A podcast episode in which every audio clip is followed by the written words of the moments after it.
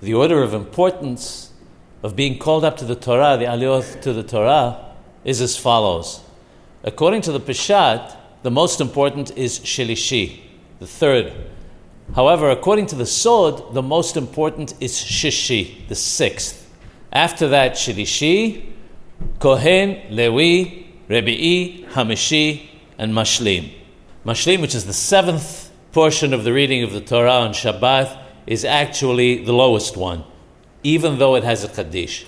In fact, even though it is very popular with mourners, the best koma aliyah for a mourner to go up for is maftir, especially if it is one of the special haftarot that we have during the year.